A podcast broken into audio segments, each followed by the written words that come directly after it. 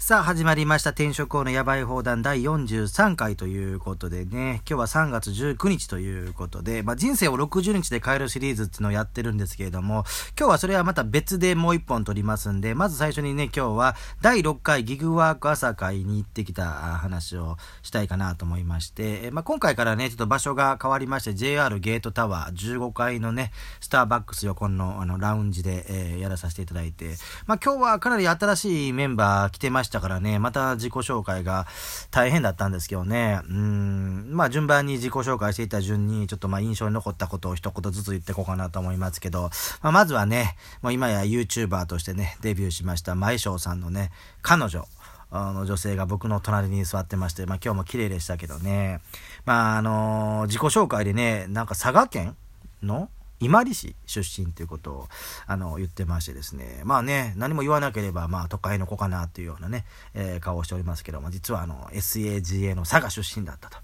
いうことでなんかね僕の僕が前翔さんとよくツイッターで絡んでるんですけどねそれよく見てるらしくてですね。ね。まあ、今日もあの前翔さんに対してはあのリアルの場でね、えー、いろいろ言いたいことを言ってきましてなかなかやっぱネット上でねあのあんまり言ってるとねそうその目の前に座ってたね、あの、アッキーさんっていうあのイベント主催者の人がいるんですけどね、まあ最後の手段はあの、僕ブロックするっていう手段がこちらにはありますからね、みたいなね、話をしておりましてね、まあまあ僕はアカウントいくつも持ってますからって話をしたんですけど、そしたらいくつでもブロックしますからね、って言ってましたけどね、まあまあそのブロックされてでもね、あの、絡む価値があるかどうかという話なんですけどね、えー、とりあえず、えー、今日も前翔さんの彼女が来ておりました。でね、前翔さんがね、もう一人なんか連れてきておりましてね、まあこれもまた前翔さんの元かのかなと思ったら違ったんですけど、なんか歌手をやってる女性の人がいましたね。なんかボイストレーナー、うん、ジャズシンガー。の方がいらっしゃいまして、まあ、最初ね、なんかグループラインみたいなのがあるんですけど、それ見た時はめっちゃな可愛いなと思ってたんですけどね。で、ちょっと僕席と離席、僕と席が離れてたんでね、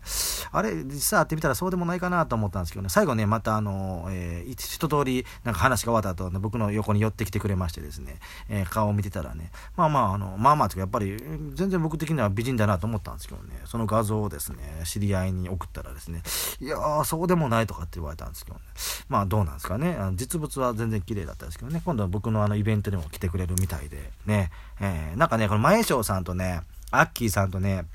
その前翔さんの彼女とね、で、その子はね、あの、なんか、栄とか新栄に住んでるらしくて、さっきちょっと YouTube 一本上げといたんですけど、あの、チャイルドケアさんっていうね、あの、女性がですね、あの、僕のいつも喋ってるのをよく撮るんですよね。まあ、撮っていただいて全然いいんですけどね。で、それをちょっとあの、あ上げといたんですけど、そこでも語ってますんでね、しょぼい、しょぼい YouTuber と言いながら最近全然 YouTube 動画上げておりませんしね、むしろね、えー、ラジオトーク50日間連続更新した前翔さんが先日 YouTuber デビューしましたからね。まあ、コナンで社長を抜くとか言ってますからね、あ抜いたら大したもんですよね。で、今日はあのツーショット撮っときましたからね、まあ、本当にマコナンで社長、前翔さんが抜いた暁にはですね、ね、えー、あの、前翔さんがまだ駆け出しの頃から知り合いだと、どやということをちょっとアピールしたいと思いますから、ぜひ前翔さんにはね、頑張っていただければと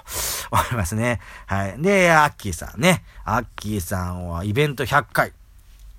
をやったってことをね、アピールしておりまして、あの、トゥーランド、トゥーランドの紅葉さんっていう方がいるんですけどね。で、あの、紅葉さんに初対面の時になんか面白いと言われた。っていう話ね、別の回でも言ってると思いますけど、その面白さがね、ちょっといまいちまだ僕には伝わってなくてですね、ちょっとそれを、あの、前翔さんが近いうちにですね、あの、俺が語るアッキーの魅力みたいなね、感じで語ってくれると思いますんで、まあ、アッキーさんに関しては、その前翔さんの YouTube を見てればわかるんではないかなと。ね。なんか非常になんかね、なんか物静かな感じなんですよね。でもなんか、あの、前翔さんが、あの、アッキーさんのことを非常に高く評価してる感じが伝わってきますんでね。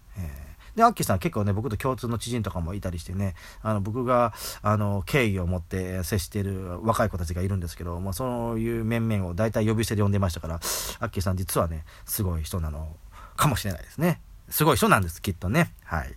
はい。で、あとはね、えー、なんかドッグトレーナー、犬のドッグトレーナーの人が来てましてね、この人は京都からなんか名古屋に引っ越してきたっていうことで、なんかやっぱりバリバリ関西弁だったんですけどね、前長さんもなんか関西出身なんですけどね、うん、なんか4月19日、そういうこと僕の誕生日の話で盛り上がったんですけどね、僕の誕生日は小島春菜と根尾明君と同じ誕生日なんですけど、4月19日に北原さんっていう、ねなんか北原飯とかをやってる北原さん、なんか本もらったんですけど、ななんて本だったかな。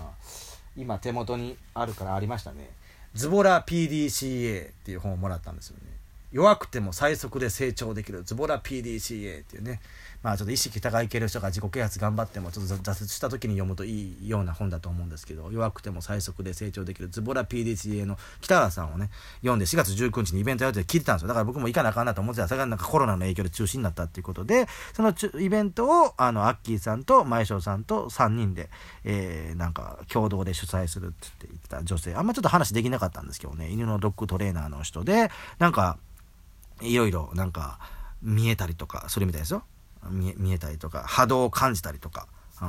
だから犬にだから嫌われる人は人間としての波動が良くないみたいな。なんかそんな、え、ちょっと僕が勝手に曲解してますからそうやって言ってたかどうかは別にしてなんかいろいろ見えたりとか感じたりする人らしいですけどね。で僕ちょっと聞きたかったんです聞き聞きそびれたんですけどね。蚊に刺される人はどういう波動を出してるのかちょっと聞こうかなと思ったんですけどちょっと聞きそびれてなかなかその後 話できないままちょっと別れてしまいましたけどね。そういう女性もいましたね。であとはユミさん。これベビーシッターの人で、僕てっきりね、これ、あのー、東京から来られたかなと思ったら、名古屋の港区かなんかに住んでて、普段はなんか仲介不動産仲介かなんかやってるんですかね。だから、あの、幸せボンビーガールとかにも全然出てもいいんですけど、まあ、ボンビー、あ、貧乏さん、貧乏さん、幸せボンビーガールのボンビーガールは、東京で部屋探してますからね。あれの、だから、名古屋版みたいな仕事をされてるんですけど、めっちゃ綺麗な人でしたね。てっきり東京から来たかと思ったんですけど、あ、この人の写真撮ってないです。まあ、この人写真多分公開してないと思うんであれなんですけど、綺麗な人でしたよ。あまあ、ちょっと話できなかったんですけど、まあ、ツイッターで昨日ぐらいにフォローしていただいてました。僕は一方的にフォローしてたんですけどね。てっきり東京から来たかなと思ったら、いや、実は名古屋の港区です、みたいな、えー、ことを言っておりま。して、まあ、ベビーシッター。だから、その、チャイルドケアさんっていうのが、そのベビーシッター、そのキッズラインで、なんかすごい、ね、そのギグワークって本にも載ってる1、週間でなんか15万とか稼いでる、すごいベビーシッターの人がいるんですけれども、えー、その人が、あの、いろいろ発信してることで、なんか、引っかかってきたというか、うん。あの多分リスペクトしてるみたいな感じで多分そのこの方はベビーあのチャイルケアさんと会うのがほぼ目的だと思いますので、まあ、僕と交流してもしょうがないっていう感じだとは思うんですけどね、えー、また次回も来ていただければ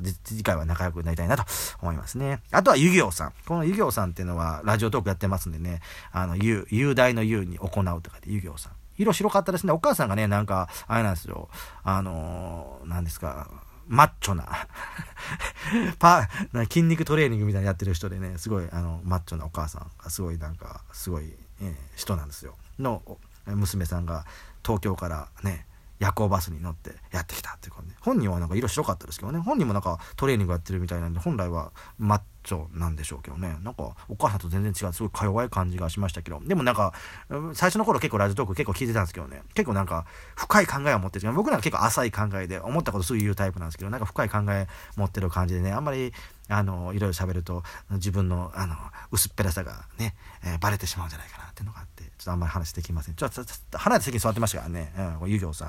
まあ、次回はだからね東京に住んでますからね。なかなか来れないと思うんですけど、えー、一応まあ、えー、どんな人かっていうのはちょっとね。またお母さんの結構なんか Facebook の動画とかもよく出たりしてるんでね、えまあ、お母さんを通じてっていう感じですね。はい。あとは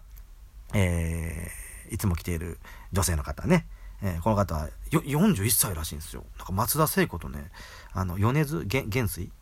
のと同じ誕生日らしくてね、年齢知らなかったんですけど、なんか言っていいのかな？うん。綺麗な人なんです、この人もね。でも41歳ってことはね、うん、まあまあ結構ね、うん、年齢いってますけど、全然、えー、まだ35ぐらいでも通用するんじゃないかなという感じですけどね。この人なんか電子書籍を出す出す言ってて、出す出す詐欺になってますから、ちょっと来月ね、僕が参加する朝会までには出していただければと思いますね。あとは、えー、なカジノディーラーの男性。あ、これはですね、あの、チャイルドケアさんの旦那さんですね。えー、まあ来た瞬間に旦那って分かってたんですけどね。なんか、それこそさっきのあの、ボイストレーナーの女の子ね、この子なんか天然みたいな感じでね、多分一人だけやと思いますけど、全然気づいてなくて、まあ、ほとんど、ほとんどの人は多分分かってたと思うんですけどね。えー、旦那さん。もう全然やっぱり尻に惹かれてる感じでしたけどね。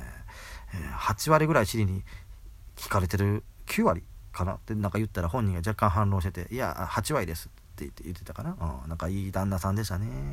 まあ、ほぼいいなりみたいな感じでね。まあねチャイルドケアさんがすごいなんか女性ですごいなんかリーダーシップがあるっていうかねグイグイ引っ張っていくタイプなんでね。まあまあ、まあだからどっちかですよね。だからそういう尻に惹かれる男性なのか。ね、チャイルドケアさんはその長倉健太さんの追っかけもやってますから、長倉健太さんみたいなすごいなんか強い人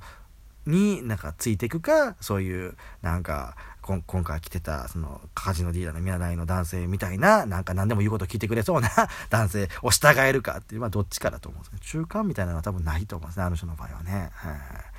その男性の方来てましたね。えー、もう多分引っ越したんだと思うんですけどね、夫婦揃ってね。だから多分今日は新幹線で、えー、遠くから名古屋までお越しになったかなとは思いますけどね。なんか本当にいい青年でしたね。いい青年。えー、部下にしたいみたいないい青年ですね。はい、あと、もう一人。そう、僕の隣に座ってた方がね、この人もパーソナルトレーナーの駆け出しの人でね、なんか、サッカー選手やったらしくてね、まあ、早速あの元 J リーガーの僕の同級生の林和明君を紹介しますって話をしてね僕の毎日が革命を初めてこの朝会で検本しましたねちょっとあの林和明君のとこだけでも呼んでくれということで渡したんですけどね、えー、なんかドイツでサッカーをしてたらしくてで最近なんか自分でもパーソナルトレーナーをやりながらあなんかいろいろ発信をしていくみたいな感じででそのえー、その男性、今回初めて来た男性の横に座ってたのが、もういつも来てる創業メンバーというか、もう初回から来てる、あの、パーソナルトレーナーをやりながら、あの、なんですか、あの、ウーバーイーツの配達にもやってる男性の人でね、えー、僕の YouTube の動画にもちらっと映ってたりします。今度なんか僕のイベントに来てくれるらしいですよ。なんかロッテファンでも行ってもいいですか？って全然いいですよ。つってね。ロッテ対中日っていうのを2010年にやりましたからね。ちょっとその話で。まあ、あ、んまり盛り上がりすぎて、ファン同士喧嘩しても困りますけどね。うんそうそのパーソナルトレーナーの男性ねその古くからいる男性の方もね、そのイベントバーエデンに来て、で、次そこでイベントやればちょうどいいかなっていう、これを聞いてくれてるかどうかわかんないですけどね、えー、えー、というメッセージですね。うん、で、まあ、次回からはね、なんか土曜日に変わるのかな。まあ、今回までずっと木曜日やってましたけど、だから木曜日にやる理由っていうのは別に特になくて、たまたま木曜日にやってたってだけなんで、まあ、土曜日しか来れない人もいますけど、この前僕勝手に一人でやったやつは土曜日に来ましてね、えー、Y さんという男性が来られましたからね。で今日ちょっと大岩さん来てませんでしたけど大岩さんも次回は来れると思いますけど次回は4月18日なんですけどね。僕のそれこそ誕生日前日ですからね、えー、最後の43歳の日にやります。はい。またお会いしましょう。